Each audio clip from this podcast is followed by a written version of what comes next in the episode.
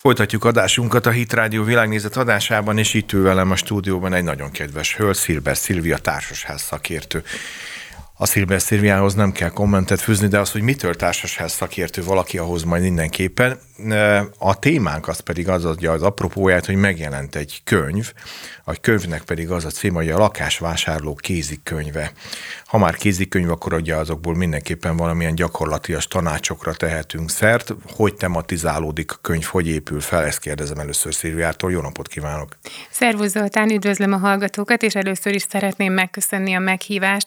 Bizony a lakáspiac az változik, és november óta csökkenő keresletet láthatunk a piacon, miközben az eladási kedv az töretlen, most éppen az utol, elmúlt hónapban 30%-kal nőtt az előző éves ugyanilyen időszakhoz képest. A lakás eladók miért nem tudnak mégis eladni lakásokat? Hát ennek sok tényezője van.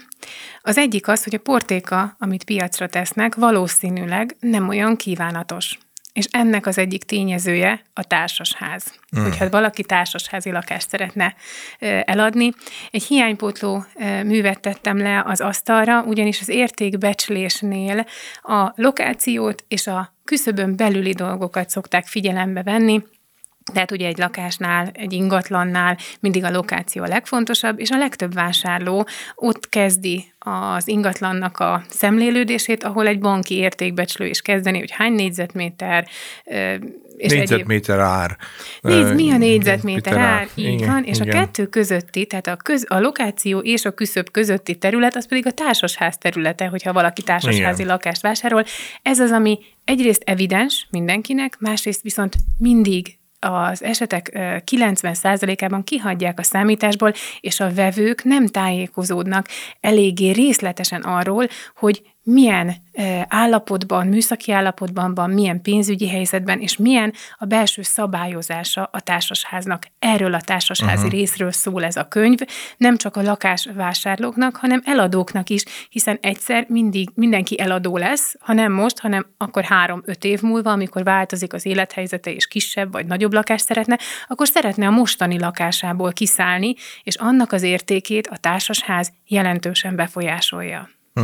Azért abból a szempontból szerintem nagyon érdekes a téma megfogása, mert azért alapvetően ez ilyen urbánus kérdés, tehát ezek jellemzően ugye városi légkörben találkozunk társasházakkal.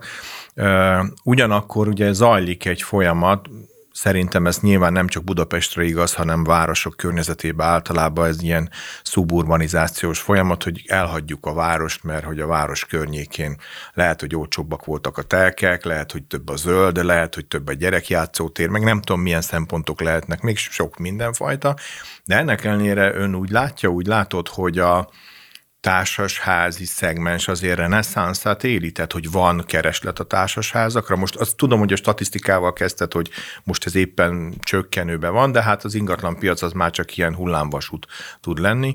Tehát, hogy amúgy egyébként, mint portéka, mint, mint, mint egyfajta ingatlan ö, ö, típus keresetfajtája azért a, a szegmensnek? Abszolút keresetfajtája, hiszen a városokban van a munkaerőnek a lehetősége, ahol el lehet helyezkedni, uh-huh. és nagyon sokan a munkahelyhez közeli lakhatást keresnek, akár bérlés, akár vásárlás szempontjából. Tehát a, a lakás bérbeadás és a lakás tulajdonlás, hogy ott a munkahely közelében tudjunk lakni, élni, az mindig egy keresett szempont lesz. Nyilván vannak olyan szempontok is, amikor az agglomeráció vonzóbb lehet, hogyha valaki kisgyereket nevel, és az egyik fél jár be csak ingázni, akkor, akkor egy... Hát arra egy, volt zöld hitel. Arra voltak ezek a támogatások, hogy, hogy gyarapodjanak a családok, igen, így van, igen. és hát mindenki szeretne egészségesebb környezetben gyereket nevelni, aki ezt megteheti, az, az megy a vidéki környezetbe, de, de a lakáspiac az mindig is vonzó lesz azoknak, akik a munkahely közelében szeretnének Nekem még egy, még egy kérdésem van ezzel kapcsolatosan. Ugye nyilván megint csak, hogy akik városokban élnek, azért az elmúlt mondjuk 5 kötőjel 10 éves időtartamban azt tapasztalhatták, hogy, hogy azért kinőnek a földből különböző léptékű új társasházak. Most csak, csak társasházakra gondoljunk. Különböző nagyságok, 10, 20, 30, 40, 50, akár 100 lakás is, tehát ugye akár most Újpestre gondolunk, vagy bármelyik ilyen húzóbb kerületre, azért nagy lakásszámon épültek új társasházak. Maga a lakásvásárlási tanácsadás, szakértés, a kézikönyv, az erre a szegmensre is mutat segítséget, hisz már az is társasház, tehát az Igen, is jog szerint, a működési módja szerint társasház, hiába új a csap, meg új a csempe, meg stb., tehát a küszöbön belüli részt tuti, de azért a társasház kezelő kérdése, meg a lakóközösség kérdése, azért az, az, az, az ezek szerint ott is igaz, tehát arra is kiterjed. Így van, külön fejezetet szenteltem az új építésű társasházaknál, ah, hogy uh-huh. mire kell figyelni. 2017-ben itt a, bocsánat, 2021-ben 17 kal nőtt az új építésű lakásoknak az építése a budapesti régióban, és 22-ben 3,5 százalékkal növekedett, tehát a COVID utáni nagy lendület még mindig egy picit emelkedőben volt 22-ben, és azt látjuk a piacon, hogy az új építésű lakások négyzetméter ára az tartja magát. A felújítandó lakások ára kezdett el lefelé kúszni, hiszen az építőipari árak növekedésével az anyag és munkadíjárak, uh-huh. amik ugye ilyen 20-30, akár 40 százalékokat is nőttek, igen. drasztikusan nőttek, hogyha felújítandó lakást vesz valaki, akkor ezt is már beleárazza, tehát most már egyre tudatosabbak a vásárlók, de egy külön fejezet szól arról, hogy egy új építésű lakásnál mire kell figyelni, ott ugye a szabályozott környezet, ha kicsi beruházóval szerződünk 10-12-20 lakás, vagy mi van, hogyha egy 200 vagy 300 lakás lakásos társasházban, ott kapunk egy sablon szerződést, abból nincsen Akkor. választási lehetőség, tehát hozzáfűzhetünk valamit, de az igen vagy nem a döntési lehetősége a vevőjelöltnek. Tehát ezekre És felkészít. Ez így van? Tehát, igen, van. Uh-huh. igen, tehát el fogják adni. Tehát az új építésű lakásoknak még mindig van, van uh-huh uh-huh. kereslete is tartja is magát a négyzetméterre egyelőre, úgyhogy nem kell alkudnia, alkuba belemennie egy két-háromszáz lakásos házat építő beruházónak, mert, mert lesz vevője jelenleg, úgy néz ki. Nyilván a mostani helyzetben azért ez, hogyha most így országosan nézzünk, mint rádiós műfaj, ugye feltételezzük, hogy ne csak a fővárosban hallgatnak bennünket, tehát hogy, hogy országosan azért ez már differenciálódik, tehát azért egy Igen. Zala megyei kis középváros, ahol vannak ingatlan fejlesztések, de korábban sem volt akkora tendencia, mint mondjuk Kecskeméten vagy Győrben, most szándékosan akartam még vidéki várost idehozni példának, azért differenciálódik, tehát vagy leáll a piac, az új építési Egyértelmű, piac, igen. vagy nagyon minimális mértékűre áll Így vissza. Van. Így van, így van, és a beruházó tőkeerősségét kell megvizsgálni. Na igen, ezt akartam, igen. Ha tőkeerős, akkor tud várni, amíg mm. egy mhm. kicsit megnyugszik igen. a piac, és rendeződnek a kedélyek. Hogyha kisebb beruházó, akkor lehet, hogy ő enged, és alkuképesebb. Minél kisebb a beruházó, annál inkább lehet a, a jogi részébe a szerződéseknek és egyebekbe belenyúlni, és az áralkuba. Na jó, de azért itt gondolom van azért egy optimális alsó szélső érték, tehát hogy itt ilyen egyfős céget aki így mindenféle alvállalkozókkal, meg szubalvállalkozókkal próbálja meg összeorganizálni az új lakásépítést, netán szakmai hiányosságok is felmerülhetnek, azt hogy lehet felfedezni? Nagyon jó, amit feszeget.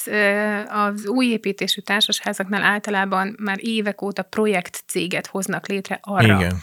Úgyhogy nem csak a projektcéget kell megnéznünk, hiszen az most szeptemberben alapú, al, alakult, tervezőasztalról akarják eladni esetleg a, a lakásokat az elmúlt években ez jellemző volt, most már azért ez nem, nem ennyire pörög, de 16-tól ez, ez nagyon pörgött a piac, és ez jellemző volt. Most, most változóban van, tehát azt kell, hogy igen, csak itt, itt a nyitott kérdés az az marad, hogyha én laikusként, de, de valami tetsző helyen, még az is lehet, hogy a látványtervek nagyon tetszetősek, kedvesek a szemnek, de azért úgy biztonságban szeretném tudni az én lakásvásárlásomat, akkor, akkor a céget mondjuk hogy tudom lecsekkolni? Tehát Ügyvédi azt... segítséget érdemes bevonni. Aha. Ugye a cég hátterét úgy lehet megvizsgálni, hogy vannak ilyen céghálót vizsgáló internetes szolgáltatások, és az ügyvédeknek erre általában előfizetésük uh, van, uh. hogy le tudják ellenőrizni a partnercégeket, hogy ki hány cégben ügyvezető, hány céget buktatott be, milyen roncsok vannak mögötte, vagy esetleg van a projekt cég mellett egy már 43 éve építőipari beruházásokkal foglalkozó komoly cég, ami éppen ilyen projekteket csinál, de uh-huh. folyamatosan újakat és újakat indít, és azzal nyilván lehet nagyobb bizalmunk. Sajnos rengeteg olyan tragédia történt, hogy befizettek emberek, nem, nem, épp, nem, nem készült el a ház, évekkel később készült el, kényszerhelyzetbe kerültek, mert a lefoglalt ár helyett jóval drágábban kaphatták volna meg a lakásukat, vagy visszafizették. Ennek az volt a lényege, hogy sok ilyen beruházó megfinanszíroztatta a csábító árakkal az kezdeti vevőjelöltekkel, majd közölte, hogy sajnos tönkrement a cég, jött helyette egy másik projektcég, aki átvette, de ő már csak emelt áron tudja odaadni a lakásokat, és így visszafizették a kezdő befizetőket, mert sokkal nagyobb áron lehetett már eladni az új vevőjelölteknek. Úgyhogy sokan, sokan veszítettek ezzel piaci pozíciót is, mert ha akkor vásárolt volna, amikor Igen. ő befizetett, akkor, akkor még azon a négyzetméter áron szerezhetett volna lakást. Hát meg megfelelő garanciákkal talán. Tehát igen, ez, ez az új lakás szegmens, ez azt gondolom még, még, még biztos, hogy külön idegrendszer kell hozzá. Rejteget kérdéseket. Igen, talán tartalékok kellenek hozzá bőven. De azért térjünk rá a, a használt lakás piacra is, hisz azért ott is találkozhatunk a küszöbön kívüli kérdésekkel, ahogy már említetted. Hogy kell elképzelni egyébként egy, egy jól prosperáló társasházat? Tehát hogy, hogy írnád le? Mik azok a fő paraméterek, amik úgy egy első, második, harmadik látogatásnál föl lehet tenni kérdésnek a tulajdonosnak, tehát az eladónak, vagy megkeresem a közös képviselőt, tehát mi, mi ennek a jó menetrendje, mit javasolsz? Amikor egy társasházba lakásvásárlóként valaki belép, mint jelölt, új tulajdonosi jelölt, akkor azonnal körülnézhet, hogy milyen állapotban van az a társasház. Tisztaság, az Aha. izzóknak az állapota, hogy ki van-e égve, vagy világít, hol vannak a kukák. Tehát nagyon sok házban a bejáratnál ott bűzölögnek a kukák, kosz van, nincs világítás, és ezek intőjelek kellenek, hogy legyenek, ugyanis egy olyan tulajdonosi közösséghez akarunk akarunk csatlakozni, aki a mi igényszintünknek megfelelő dolgokat vár el, és végeztet el. Tehát mi hiába szeretnénk nagyobb tisztaságot és rendezettséget, hogyha a tulajdonos társaink ezt nem várják el, vagy nem akarják megfizetni, akkor nem lesznek abban a társasházban olyan szolgáltatók, akik ezeket a munkákat elvégzik. Uh-huh. És mi minden nap azzal a bosszúsággal érkezhetünk haza, hogy ez még mindig itt van, ez a büdös ö, kuka, ez a kosz, hetek óta, stb. Tehát ha nem akarunk ilyen bosszúságot, akkor meg kell kérdezni, hogy most egy hónapja tört el a lábát a takarító szegény, és azóta nem megoldott ez a kérdés, vagy ha körülnézünk, és racionálisan próbáljuk nézni, és nem próbáljuk függetleníteni magunkat, és nem beleszeretni abba az adott ingatlanba, mert ugye egy eladó sok mindent megtehet küszöbön belül, a külső részt, hát azt, igen, igen, igen. az egész házat nem fogja rendbe hozni azért, mert el akarja adni a lakását, de, de a ház, ahelyett, hogy beleszeretnénk a lakásba, ahelyett próbáljuk ezeket a jeleket racionálisan venni, és utána pedig, ha bementünk, akkor meg tudjuk kérdezni az eladót is, hogy ugyan, hogy áll a társasház anyagilag milyen nagyobb felújítások voltak, mi az, ami várható. Ami várható felújítás, arra ott van a kész tartalék. Az eddigiek befizették, mert egy tető az nem tegnapról mára avul el, hanem 20-40 év az a szerkezeti avulás. És arra van-e már tartalék képezve, vagy majd aki most érkezik, annak fogják mondani, hogy a 10 lakásos társasháznak a 10%-át legyen szíves befizetni a tetőfelújításra? 20 millió alatt már nem lehet nekiállni egy tetőfelújításnak, az 2 millió forint lenne, hogyha a 10%-át nekünk kell fizetni. 2 millió forint egy lakás áralkuban meg kell, hogy jelenjen, hogyha mi felkészült vevők vagyunk, és rákérdezünk ezekre a dolgokra. Uh-huh. Eladóként pedig, hogyha nem akarunk kellemetlen helyzetbe kerülni ilyenkor, akkor már most gondolni kell arra, hogy az társasház üzemeltetőt úgy válasszuk ki, aki növeli annak az ingatlannak az értékét, azzal a menedzsment működéssel, ami ö, biztosítja az épületnek a rendszeres üzemeltetését és a felújítását is. Tehát egy, egy üzemeltetési terv van, és látják előre a benne lévő tulajdonosok, hogy idén ezt újítjuk fel, három év múlva ezt, öt év múlva ezt, tíz év múlva pedig ide fogunk elérkezni. Hát ez így jól hangzik, de azért én azt gondolom, hogy egy társasház ban élő közössége és a társasház kezelője között itt egy nagyon jó munkakapcsolatot feltételez ez, hisz a társasház kezelő feje tetejére is állhat, hogyha a lakóközösség szegény nem engedi érvényesülni, és kontra is igaz, hogyha a társasház kezelő nem kezdeményez olyan megújulás irányába mutató alternatívákat, akkor a lakóközösség meg hiába várja a sült nem fog jönni a megoldás erre. Mi a tapasztalat egyébként ebben? Tehát, hogy ugye a társasházaknál ez a felújítási ütemezhetőség periódus, ugye most az új építési törvény már a zöld útlevél fogalmát is majd behozza, az majd érdekes lesz a, ezzel azonosulni lakóközösségeknek, hogy három, öt, tíz évre előre akár le lehet rakni mérföldköveket, hogy mit fogunk csinálni a házakkal, hogy azért ezek mennyire működnek ma most egy X darab társasházunkban. A társasházi törvény módosítását ígérgetik, most 2003-as törvény szerint működünk, és ez egy éves ö, üzemeltetési tervet ír elő igen, a közös igen. képviselőknek, uh-huh. mint feladat. Hogyha ezen túl szeretnénk nyújtózkodni, tehát ennél nagyobb elvárásokat tulajdonosként szeretnénk betenni, akkor azzal az üzemeltetővel, akivel mi dolgozunk, közös képviselővel, társasházkezelővel, bizony ezt tudatni kell, be kell árasztatni, és el kell vele végeztetni ezt a feladatot, uh-huh. hogyha ő nem tudja, akkor be kell vonni szakembereket, vagy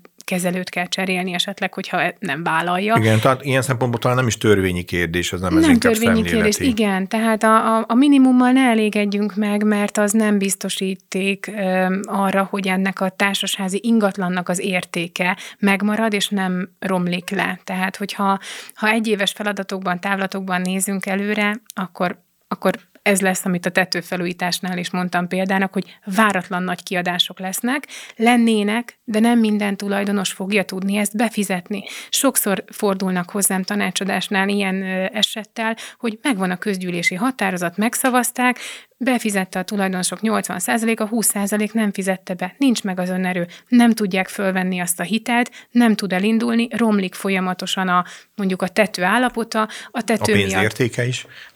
Ezáltal az értéke is, és a tető alatt lévő lakások pedig már áznak be folyamatosan. Hmm. Mit lehet tenni? El lehet menni pereskedni, és a kedves tulajdonosból valahogy megpróbálni behajtani, vagy majd árveresztetni a lakását. Ezek hosszú évekig húzódó feladatok. Tehát ha nem várjuk el azt, hogy készüljen egy hosszú távú terv, és a tulajdonos társak nem így csatlakoznak egy új tulajdonos, azt gondolja, hogy tizen, mennyi a közös költség, 12 ezer forint, vagy legyen 22, és azt gondolja, hogy 22-t kell fizetni. Uh-huh. És ha őnek azt mondják, hogy most 350 ezeret be kéne fizetni, akkor ő meg fog lepődni. Tehát ha nincsenek uh-huh. meg ezek a tervek, akkor, akkor mire készüljön az ember? Uh-huh.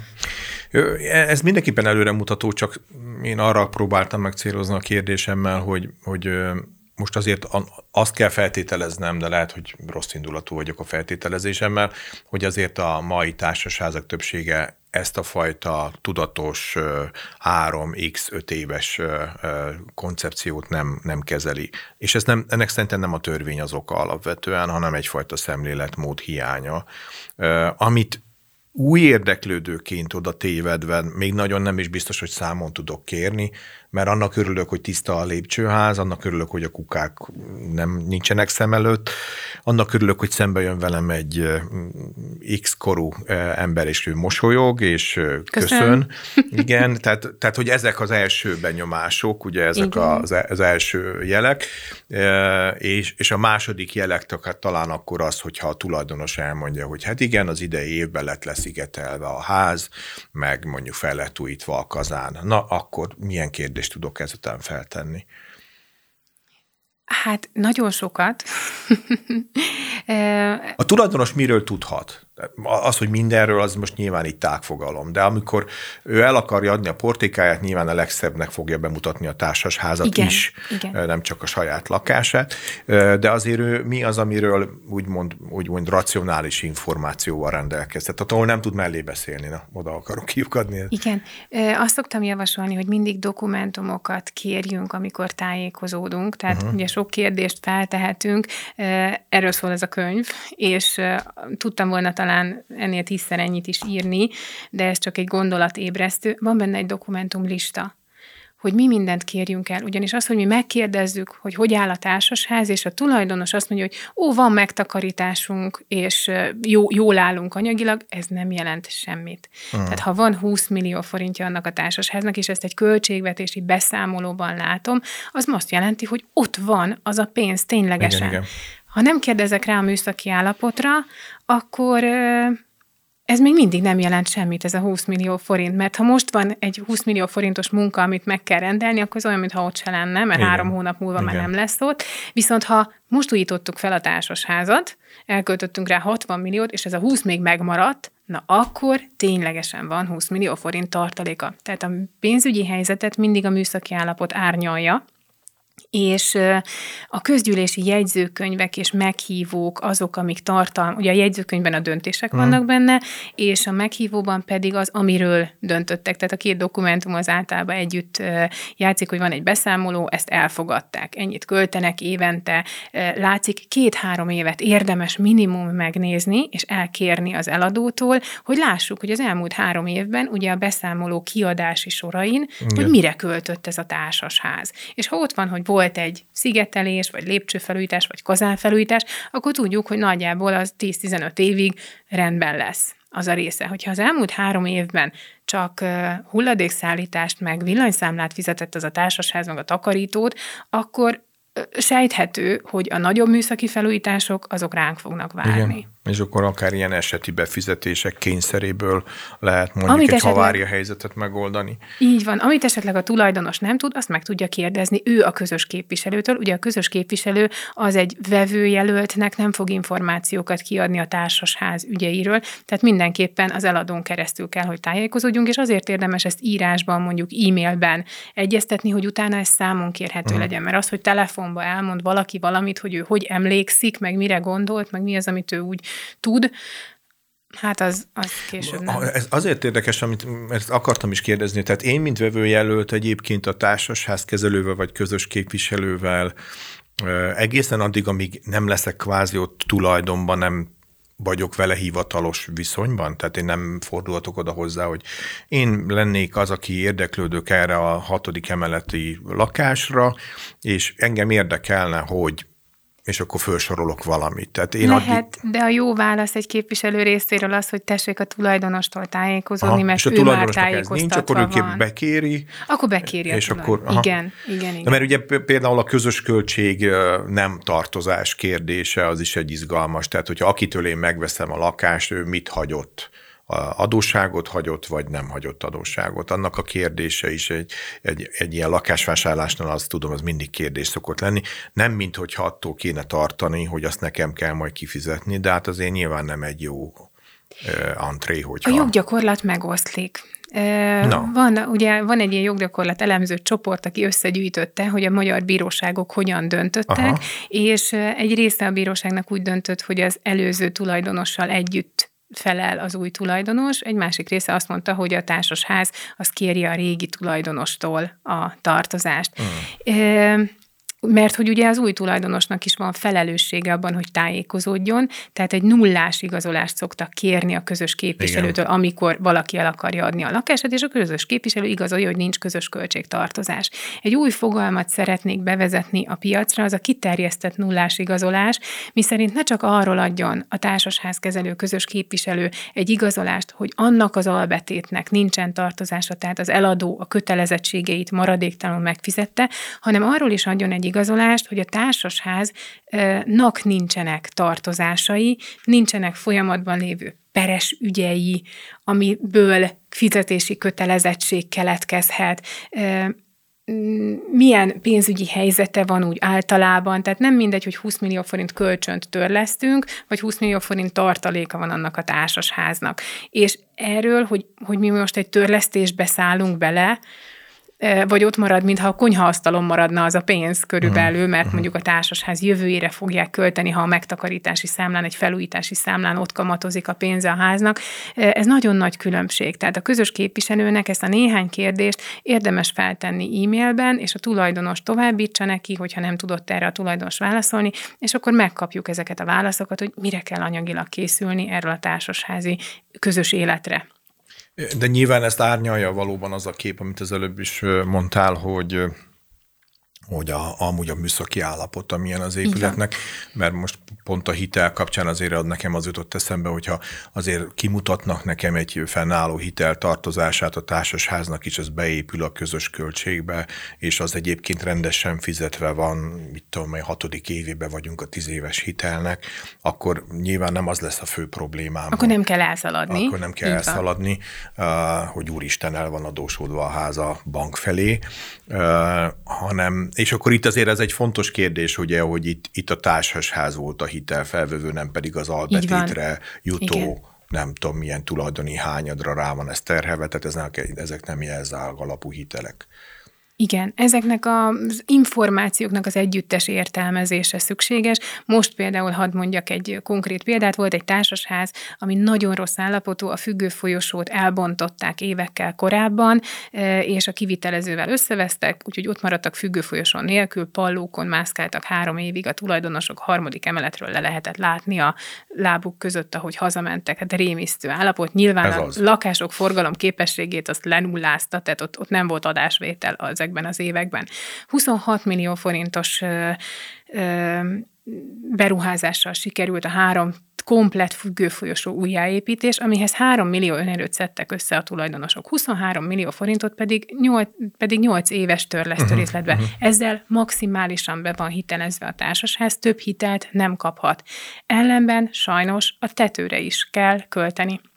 Ez egy picike 17 lakásos társasház, és 15 millió forintot kell elköltsenek a tetőre. Aki itt most lakást vesz, az, hogyha tájékozódik, akkor el tudjuk neki mondani, hogy már több hitelt nem kap a társasház, és pályázaton lehet indulni, szerencsére olyan kerületben van, ahol, ahol erre van erre lehetőség, van lehetőség de az egyharmadát elő kell teremteni, tehát 5 millió forintot a 17 tulajdonosnak, önerőnek be kell fizetnie valószínűleg ebben az évben. Ha erre nem készülnek, ugye ez is egy több százezer forintos költség, és utána azt az maradék 5 milliót, tehát a 30 százalékot vissza nem térítendőként meg is sikerül szerezni a pályázatban, akkor az egyharmadot, amit hitelként kapnak, kamatmentes hitelként az önkormányzattól, mert ugye banki uh-huh. hitelt már nem kaphatnak, azt is törleszteni kell, tehát megint növekedni fog a célbefizetésen kívül az eddigi hiteltörlesztéshez hozzájön az új hitel és banki hitelt már nem kaphatnak, és még mindig van más felújítani való elektromos hálózat.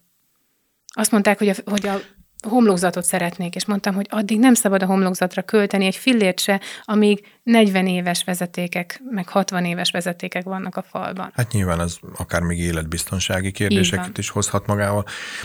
Ha már a korról beszélünk, igen, tehát azért ez egy nagy, nagy dilemma, és ugye Magyarországot talán mindig ezért hozzák egy ilyen különleges példaként most nyugat-európai tömbös lakóépületekkel szemben, hogy itt nagyon erős a magántulajdon hányada, tehát itt, itt szinte csak tulajdonosokról beszélünk, de azért ez nem feltétlen igaz, ugye? Tehát itt pont, pont volt egy példa a, a, a kerület kapcsán, hogy az jutott eszembe, hogy, hogy mennyire jobban kezelhető, vagy mennyivel másabb akkor a képlet, amikor mondjuk önkormányzati tulajdonok vannak egy, egy lakóépületben. Tehát ilyen hibrid van, tehát hogy vannak magántulajdonosok, meg az önkormányzatnak ott vannak bérlői.